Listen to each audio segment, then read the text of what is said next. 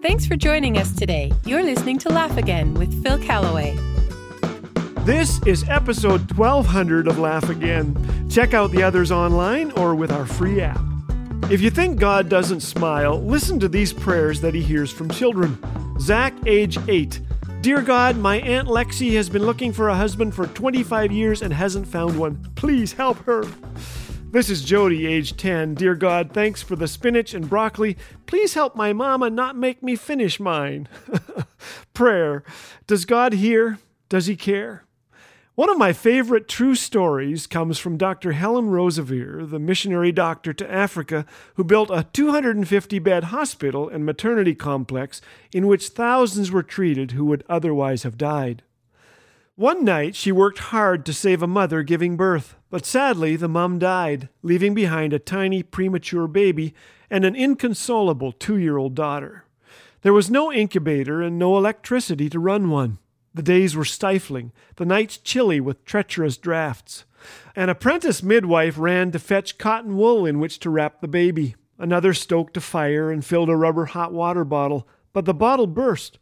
It was their last one. Helen knew that water bottles don't grow on trees and there are no drugstores down forest pathways. All right, she said, put the baby as near the fire as you safely can and sleep between the baby and the door to keep it free from drafts. Your job is to keep the baby warm. The following noon, as she did most days, Helen went to pray with any orphanage children who chose to show up. She told them of the tiny baby with no water bottle, how the baby could easily die if it got chills, and of the 2-year-old sister missing her mama. Ruth, a 10-year-old, prayed, "Please, God, send us a hot water bottle today. It'll be no good tomorrow. Please send it this afternoon. And while you're at it, please send a dolly so the little girl will know you really love her."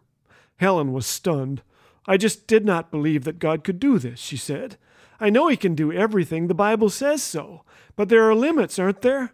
I had been in Africa almost 4 years. I had never, ever received a parcel from home. And who would put in a hot water bottle? I lived on the equator." That afternoon, a message came. On Helen's veranda was a 22-pound parcel. Fighting tears, she sent for the orphanage children. Together, they carefully pulled off the string. Excitement mounted. 30 or 40 pairs of eyes focused on the large cardboard box. Helen lifted out brightly colored jerseys. Eyes sparkled as she gave them out. Next came knitted bandages for leprosy patients and a box of raisins. Then she reached deeper. Could it be? A brand new rubber hot water bottle.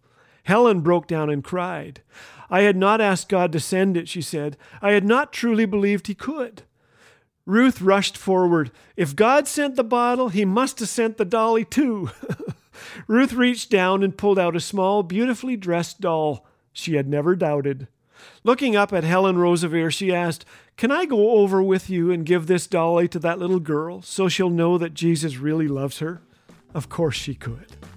That parcel had been on the way for 5 months, packed up by Helen's former Sunday school class, whose leader had obeyed God's prompting to send a hot water bottle to the equator. And one of the girls had put in a dolly for an African child 5 months before in answer to the believing prayer of a 10-year-old to bring it that afternoon. Isaiah 65:24 says, "Before they call, I will answer." Today, remember, he loves you. Whatever you face, entrust it to our faithful God. Experience the clean family humor of Laugh Again with Phil Callaway 24/7 on Laugh Again TV. Available on YouTube anytime.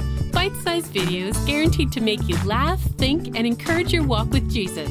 Just search Laugh Again on YouTube. And did you know that your likes, comments, and subscribes help get these encouraging messages in front of more eyes? So be sure to engage and help spread the word. Laugh Again, truth bringing laughter to life.